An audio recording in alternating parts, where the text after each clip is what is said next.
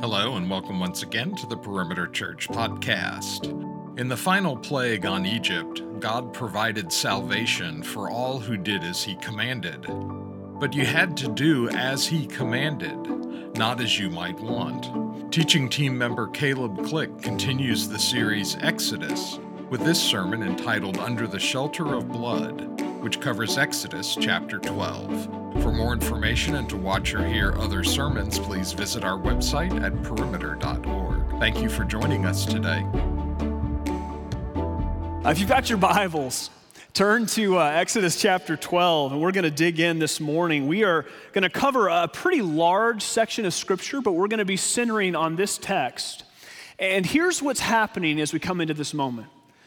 God, in his quest to free Israel from their slavery to Egypt, God has been hammering Egypt. He's been sending plague after plague after plague. He's caused the Nile River to turn to blood. He's caused frogs and gnats and flies and hail and boils to flood the land. He's killed all their cattle. He's blotted out the sun. But when we come here to chapter 11, right before our text this morning, God, God warns Pharaoh of a plague that's worse than all the others. Because this time, God is going to pass through the land, and he is going to strike down the firstborn child of every single house, even in the house of Pharaoh. And while there will be wailing in the homes of Egypt, he tells Pharaoh that in the houses of my people, you will not even hear a dog barking, but instead there will be perfect peace. And you, Pharaoh, you will finally let my people go. You know, if we're frank with each other, this is an uncomfortable passage. But we need to hear it this morning. Because what Exodus 12 is about to give us, it's the announcement of the gospel of a God who is more gracious and more merciful than you and I could ever hope or imagine. Read with me now, starting in verse 1 of chapter 12. The Lord said to Moses and Aaron in the land of Egypt, This month shall be for you the beginning of months. It shall be the first month of the year for you. Till all the congregation of Israel that on the tenth day of this month, every man shall take a lamb according to their father's houses, a lamb for a household. And if the household is too small for a lamb, then he and his nearest neighbor shall take, according to the number of persons, according to what each can eat. Each can eat, you shall make your count for that lamb. Your lamb shall be without blemish, perfect, a male a year old. You may take it from the sheep or from the goats, and you shall keep it until the 14th day of this month, when the whole assembly of the congregation of Israel shall kill their lambs at twilight. Then they shall take some of the blood and put it on the two doorposts and the lintel of the houses in which they eat it. They shall eat the flesh that night, roasted on the fire. With unleavened bread and bitter herbs they shall eat it. Do not eat any of it raw or boiled in water, but roasted, its head with its legs and its inner parts. And you shall let none of it remain until the morning. Anything that remains until the morning, you shall burn. In this manner you shall eat it, with your belt fastened, your sandals on your feet, and your staff in your hand. And you shall eat it in haste. It is the Lord's Passover. For I will pass through the land of Egypt that night and I will strike all the firstborn in the land of Egypt, both man and beast, and on all the gods of Egypt I will execute judgments. I am the Lord. The blood shall be a sign for you on the houses where you are. And when I, the Lord, see the blood, I will pass over you, and no plague will befall you to destroy you when I strike the land of Egypt. This day shall be for you a memorial day and you shall keep it as a feast to the Lord throughout your generations, as a statute forever. You shall keep it as a feast. This is God's word. Let's pray. Gracious Father, Lord, we come as a people who are so often blind. And we pray, Lord, through your Spirit, would you give us eyes to see? Lord, would you take the text that we have before us, this text that announces the hope of the gospel that we have in Jesus Christ, and Lord, would you move? Would you comfort the weary? Would you take the dead and would you give them life? Would you take those whose hearts are hard and, Lord, would you shatter them? Not that they would be condemned, but they would be brought to the one who is truly life. And in all these things, Lord, would you show us Jesus and all of his glory and beauty? It's in his name that we ask. Amen. If you may not know this about me, but uh, I'm the father of three little girls, uh, soon to be four. And uh, I'm going for the crown of girl dad. That's really my mission in life, is just produce as many females as possible. But my oldest, this summer, she reached a milestone. Uh, my daughter, Mary Neal, learned to ride her bike. And it was a joyous occasion. It was one that, as a dad, gave me a lot of pride. But to be really, really blunt with you, I didn't expect it to be the ordeal that it was. Uh, because as a, an adult, I just kind of forgot how terrifying the prospect of riding a bike would be to a child. Because think about what we're asking a child to do. We're asking a little five year old person who struggles not to run into the wall to climb on top of a metal contraption, to balance perfectly, rotating their legs at an even pace, and then to hurtle down the asphalt. If I'm a kid, that's terrifying. And so when I started trying to teach my daughter, because she expressed interest in riding a bike, how to actually accomplish this magical feat, um, I found myself on multiple occasions down on my hands and knees looking at my little girl and going, Mary Neal, do you trust me? Do you trust that I'm going to hold on to this bike?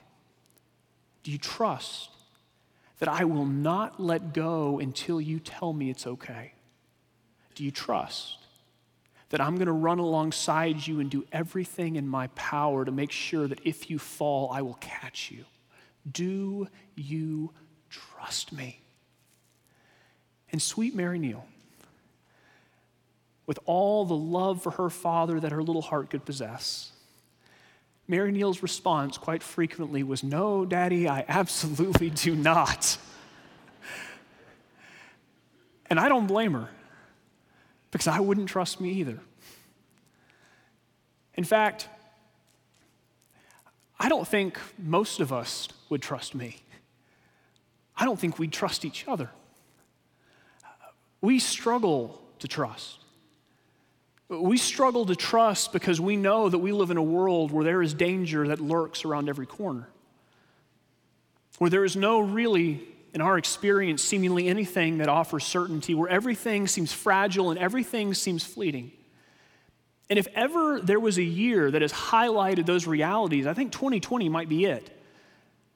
We've got disease floating around in the air riots in the streets, the economy seems to be teetering, college football almost went away.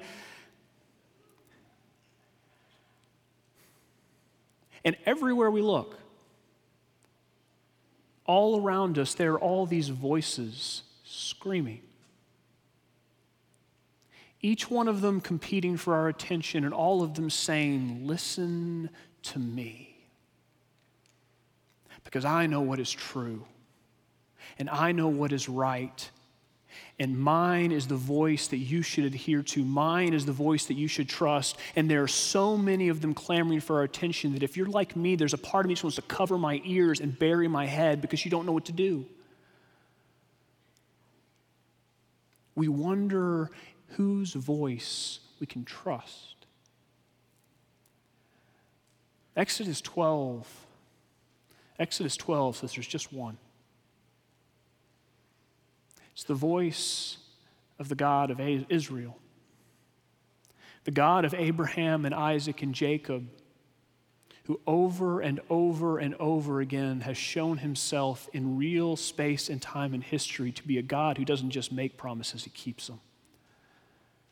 The God whose judgment brings us to our knees, but whose mercy in Christ gives us new life the one who says, I am not only the one that you should trust, I am the one that you must trust because I and I alone am the Lord. I am the Redeemer.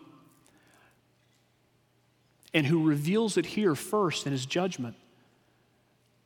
Over and over again in the story of the Exodus, God refers to these plagues as judgments. We heard it right here in verse 12 of the passage we just read. God says in verse 12, On the gods of Egypt, I will execute judgments. Now, let's be frank with each other. This is uncomfortable. This is not the Sunday school us just wants to dance past this, but let's sit on this for just a second. What has God been doing? God just took a nation and he burned their economy to the ground. And in the chapter right before this, God says, and here's what I'm going to do next I'm going to kill their children. Now, we could say a lot of things about that, but I don't think we could say this God is safe. And there is a part of us, there is a little piece that wonders if he's even good. If this is the kind of God that we would even want. But before we answer that question, we need to be absolutely sure that we understand what God is doing here. Because God's judgment in these plagues, each one has a very clear and specific aim. The first is this God's judgment are exposing the falsity of every rival to his throne. Look at verse 12. He says, On all, and notice this, the gods of Egypt, I will execute judgments. I am the Lord. God says, All these other gods, all these other figures that are offering to you safety and security, every single one of them, I am going to expose them for the frauds that they are because I and I alone am the Redeemer. And if we're going to get the full weight of what this means and why God does this, we have to remember first who Pharaoh is. You know, Pharaoh, Pharaoh's not just a guy who claims to be a king. Pharaoh is a guy who claims to be the living, breathing embodiment of the God of the sun. A man who, all through the story of the Exodus, has been announcing, asserting his authority over and against Yahweh's, who has been claiming to be the true sovereign and not Yahweh in Exodus 5. When God's servant Moses comes to Pharaoh and says, Thus says the Lord, let my people go. Pharaoh's response, it's not just to shrug his shoulders and say, Who's the Lord? That I should obey him. In verse 10, Pharaoh's response is to take that formula, Thus says the Lord, and flip it on its head. And he goes to God's people and says, Thus says Pharaoh, your life's about to get harder. In Exodus chapter 1, Pharaoh sees God blessing his people. They are being fruitful and multiplying just as God promised they would. They are becoming a great nation, which should be to Pharaoh a sign that God's kingdom is breaking into the world because who are these people? They are God's chosen ones through whom God is going to bring the redemption that will heal the world, that will bless not just Israel, but all the nations. And Pharaoh Pharaoh sees that, and Pharaoh doesn't see a blessing, Pharaoh sees a threat. He sees a threat to his kingdom and his power and his authority, and so he orders his men to collect every male child in Israel and to drown them in the Nile River for 80 years. This is a man who at every turn is turning to Yahweh and said, My kingdom, not yours. I am sovereign and not you. But not only is he claiming to be the true sovereign, Pharaoh's claiming to be the true Savior. And if we're going to understand this, we're going to have to kind of step back for a second, and you're going to have to give me room to give a little bit of background in some Egyptian mythology. Because in ancient Egypt, here's what they believed they believed that every single person was born sinful, and that every person, when they died, they would one day face judgment. Now, so far, so good. You know, as Christians, we would affirm all of those things. You're born sinful, one day you are going to face judgment. Here's where Egyptian mythology takes a hard left turn. When you go to the hall of judgment, where you will be judged and eventually condemned, they put your heart on a scale. And on that scale, while it is sitting there, your heart will then be forced to confess every single sin it has ever committed. And you are helpless to stop your heart from doing that. And the more you confess, the heavier your heart becomes, so that finally it will sink on the scales and you will not just be judged but condemned, which is a problem because every single person, again, is born sinful, which means there's only one hope in Egypt. Hope in one person. Pharaoh. Because Pharaoh was supposed to magically have the ability and notice this language because it will make sense of a lot of things that have happened in, in chapters 7 to 12. Pharaoh has the ability to harden your heart so that instead of confessing your sin, you could stay silent. And instead of your heart growing heavy and sinking and being condemned, your heart would stay still and it would not sink. And instead of being condemned, you would be saved. What does God do to Pharaoh? With every single plague, God says, You're no sovereign. You don't even have authority over your own people, let alone the river or the Nile or the sun, the gnats or the flies or the hail. I'm the God who created the earth and I am the one who still controls it. And not only that, he announces in unequivocal terms Pharaoh is no savior because he can't even save himself. God comes to Pharaoh and he announces Pharaoh's sin. Thus says the Lord, let my people go, which implies what? You have enslaved them, you have oppressed them, you have hurt them, you have wounded them. Now is the time this ends. Repent. And what does Pharaoh do? He hardens his heart. But when the plagues start falling, Suddenly, this man who's supposed to have the ability to harden your heart and keep you from confessing your sins, in chapters 9 and 10, his heart starts cracking because he starts confessing that he sinned against the Lord, the God of Israel, and against his people. And interspersed throughout it, there is also this other repeated refrain. It's not just Pharaoh hardening his heart, God is hardening Pharaoh's heart. And one of the Hebrew words that describes that hardening, it's a word that also means to make heavy. What's God doing? He is publicly putting Pharaoh on display, and he is having him judged in front of the watching world.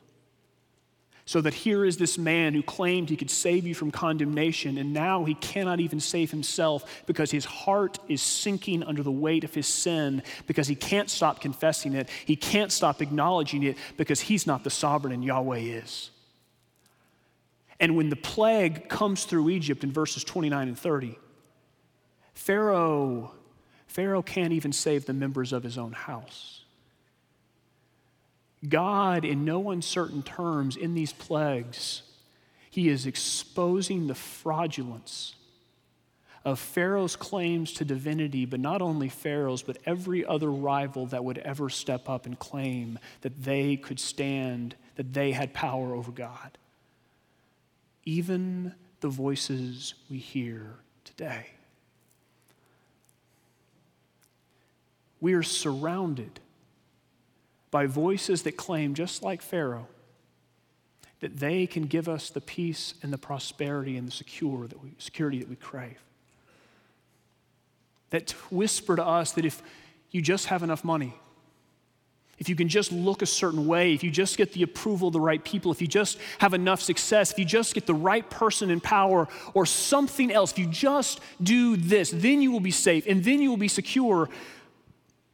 But what every one of us has experienced is those things, they're always disappointing, are they? Because all they ever offer is something that's fragile and fleeting. Something that might be there for a moment and feel good for a moment, but then it's gone. And even worse than that, there is this gnawing suspicion in the back of our brain, this little cancer that just eats away at our conscience that seems to whisper to us that whatever these things offer, they can never actually deal with the need that is deepest of all the need of every human being that God, through his judgments, exposes right here. Because here's where this text, I think, gets extremely uncomfortable, if it hasn't already gotten there yet. It isn't just Pharaoh and Egypt being condemned, it's me, and it's you, it's all of us. I said earlier that there's a part of us who looks at this God and who wonders if we'd even want a God like this. And my response to that question would be another question Would you rather have a God who winks at evil? Would you rather have a God who just passes over injustice? Who looks at what your abuser did to you as a child and just shrugs his shoulders? Who looks at the horrors of the Holocaust and acts as though it is a matter of no big significance, who would look at the sufferings of his people, who for hundreds of years have been living in slavery in Egypt, who have watched their children ripped from their hands and drowned in a river, who would look at them and say, That's not something that's worth my time. We don't want a God like that. There is in all of our hearts this longing and this cry for justice for every wrong to be made right, for everything broken to be healed, for those who have done evil to be brought to account. Exodus 12 says that's this God. Because here is one, while he may not work in our timing, and he may not do things in the way that we would expect, but this is not a God who's indifferent to evil. Here is a God who hates evil and would destroy it in every place it would make itself known. Did you notice? Did you notice what's unique about this plague? And all the other plagues, God makes a distinction between Israel and Egypt just by virtue of Israel being Israel. The hail falls in the land of Egypt, but not on the houses of Israel. The sky is darkened, but in the land of Israel, there's light. But not here. Here, Israel is spared this judgment only by the shedding of blood. Israel has to be redeemed. God says, I'm going to pass through the land and I'm going to strike the firstborn. And the only reason he says Israel does not suffer that fate is verse 13. The blood shall be a sign for you on the houses where you are, and when I see the blood, I will pass over you. And no plague will befall you to destroy you when I strike the land of Egypt. I mean, don't miss the implication. Apart from the blood, Israel would suffer the same fate as Egypt. Apart from the blood, Israel would experience something that would be no different than anyone else around them. Because the curse that lies on Egypt, it is a curse that lies on them as well. Because it's not just Pharaoh who has set up a rival kingdom to Yahweh's. And it's not just Pharaoh who has raised his hand against those made in the image of God. And it's not just Pharaoh who on the day of judgment would have his heart sink on the scales. It's us. It's me. Because the evil, the evil's not just out there. It's not just in other people. It's here. It's in this room. It's in my heart.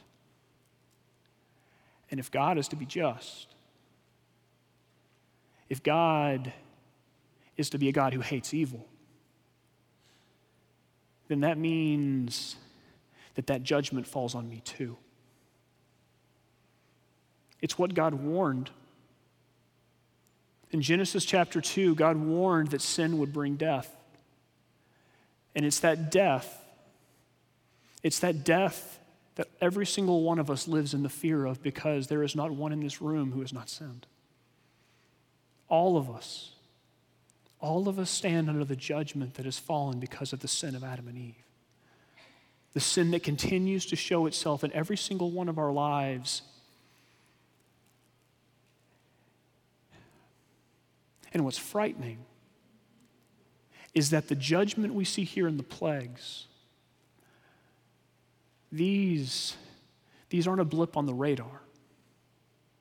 These are a foretaste of a day when God will come, and it won't just be Pharaoh who bends his knee and confesses that Yahweh is Lord, but every single person on earth a day when God, He will no longer in His patience hold back His hand from destroying evil, but He will destroy everything that sin has tainted and restore everything that is broken. And in that moment, we have to ask ourselves, where do we go for shelter? Exodus 12 says you can't go to the gods of Egypt. You can't go to the gods of this world because just like Pharaoh, they are frauds. They have nothing, they have no power. But here's where you go you go to the God whose justice brings us to our knees, but whose mercy, his overflowing and abundant mercy, offers us new life in Christ. That mercy is everywhere in this text. God spares Israel, not because of anything they've done. God spares Israel because he provides for them the atoning sacrifice of another. Israel, Israel doesn't experience safety from the plague because they're innocent. Israel experiences safety from the plague because they stand under the blood of the Passover lamb. Look at verses 1 to 13 in chapter 12.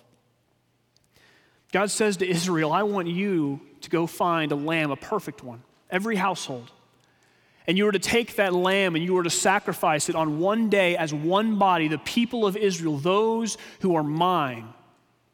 And you were to take the blood and you were to smear it on the doors of your houses. It'll be a sign for you and a sign for me to show that this house has come under the covering of this blood. And on this night, you're to go into that house and you are to get ready to leave. Because after 400 years, slavery's power, it's about to snap.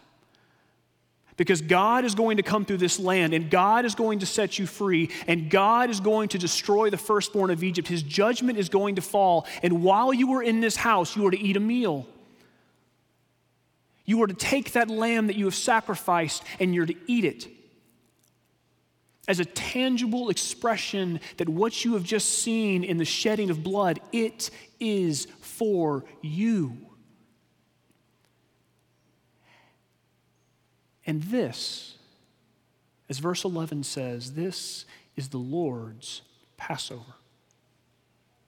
When God's people will be spared God's judgment, not because of anything they've done, but because when God looks on those houses, as verse 13 says, he sees the blood of another. The Passover lamb that God has provided and upon whom God has poured out his judgment so that his people could be spared. And instead of experiencing the death they deserve, they could have life that comes only through his mercy. What distinguishes Israel and Egypt on that night? It's not ethnicity. It's not who was kind to their slaves and who wasn't. It's not who was oppressed and who wasn't. It's who came for refuge in the blood covered house of the Passover lamb. If you came into that house, it didn't matter who you were.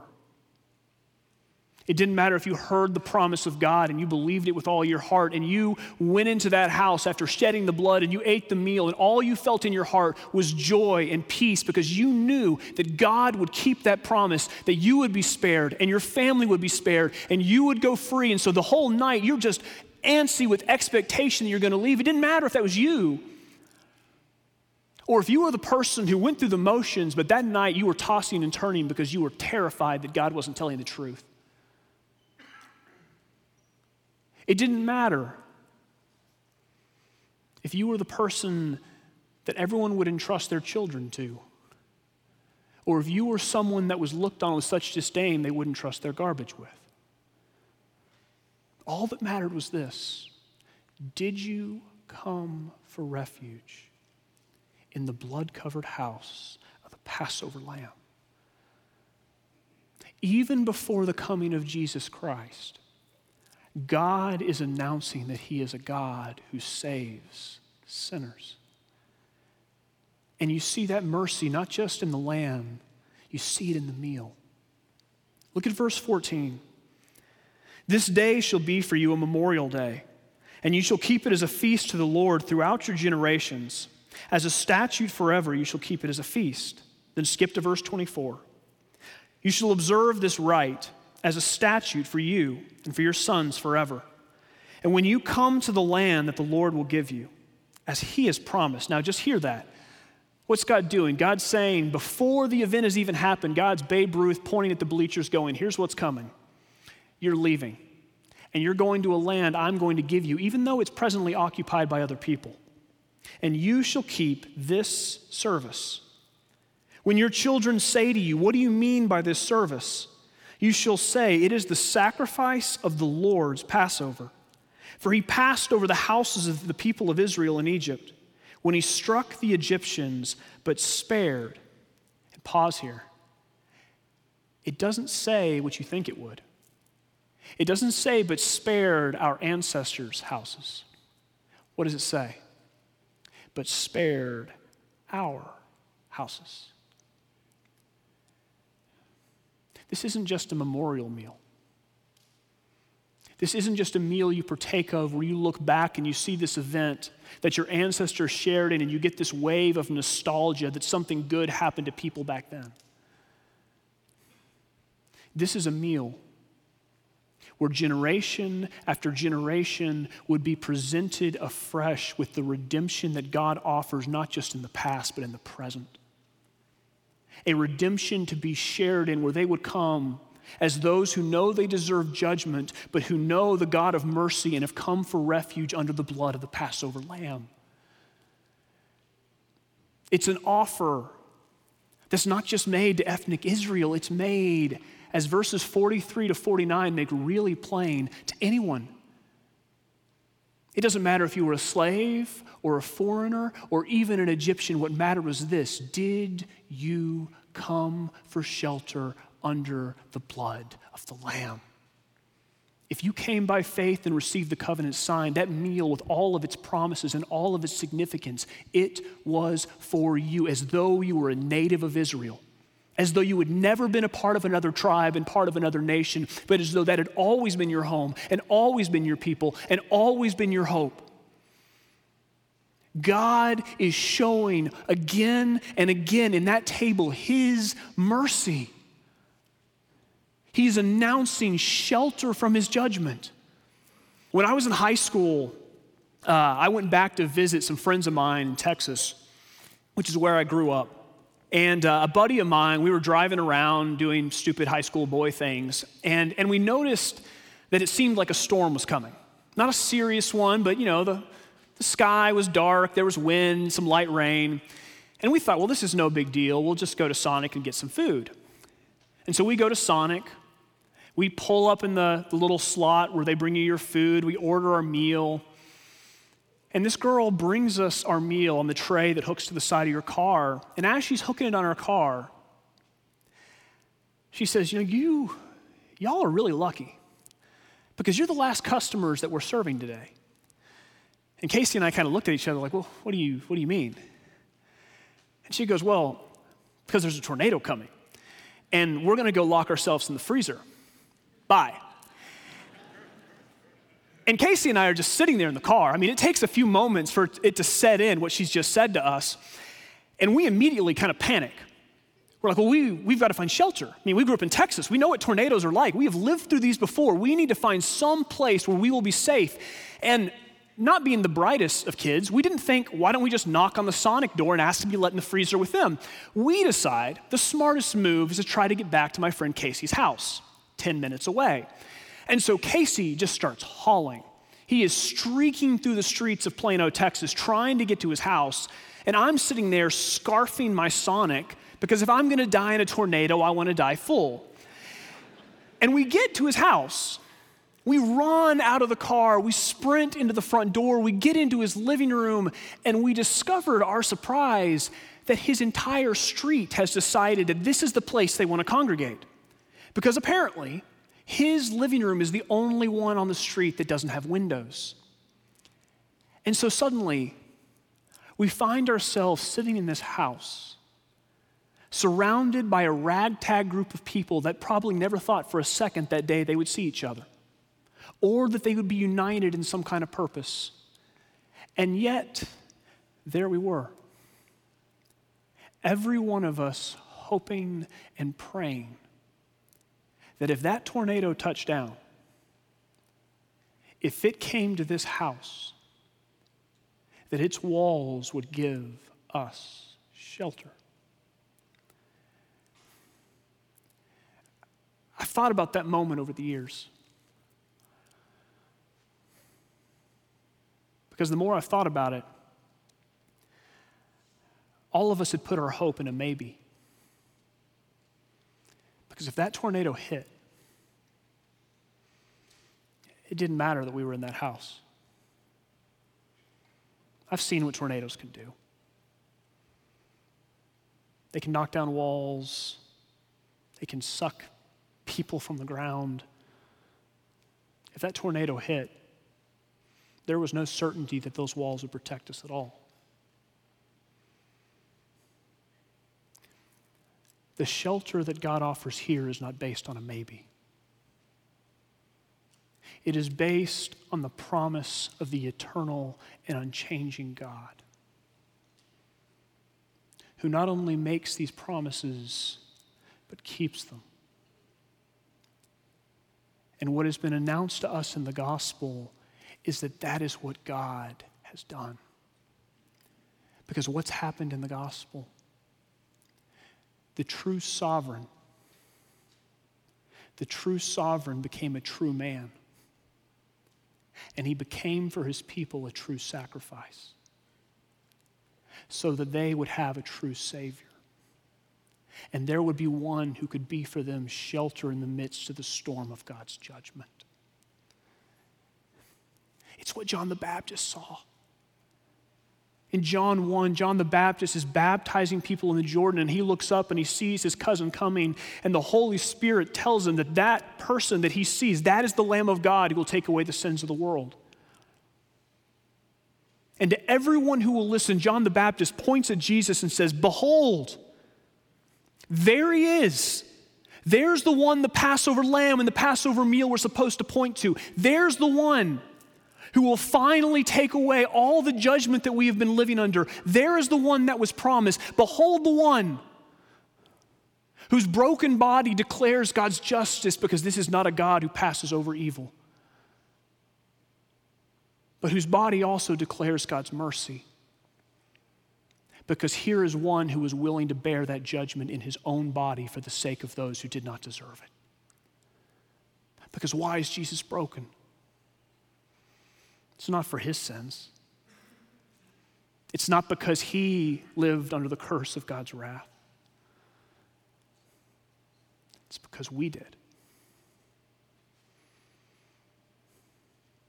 And the God of mercy, he willingly made himself the object of judgment.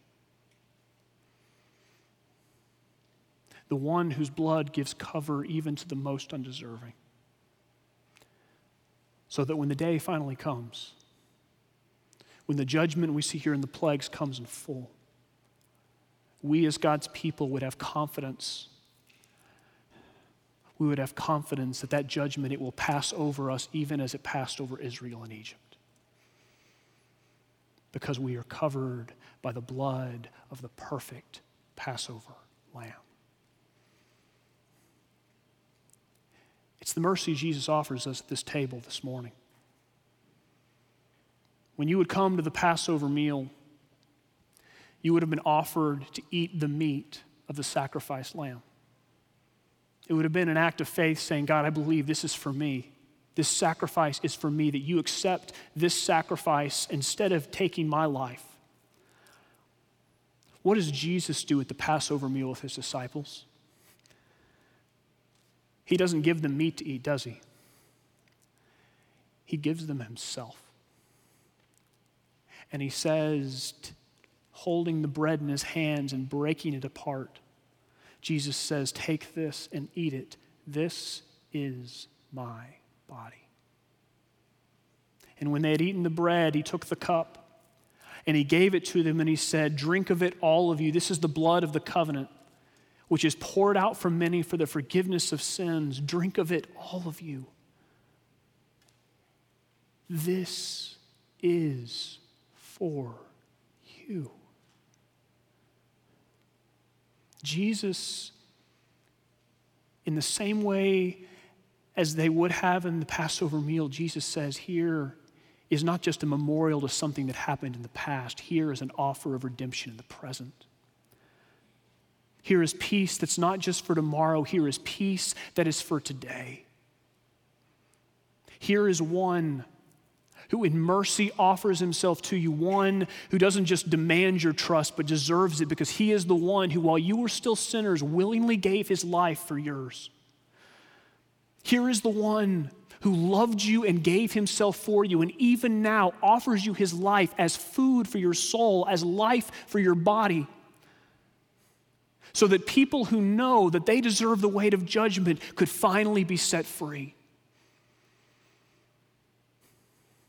Here is hope in one who not only died the death we should have died, but as the one raised, he lives in the freedom that God foretold through the setting free of the captives in Egypt. The God who takes Satan and just like Pharaoh, he casts him to the ground and takes slaves and makes them children and takes the dead and makes them alive and who offers himself as our shelter even this morning when the day comes and Jesus returns, there will be only one question. It won't be, What did you do with your life?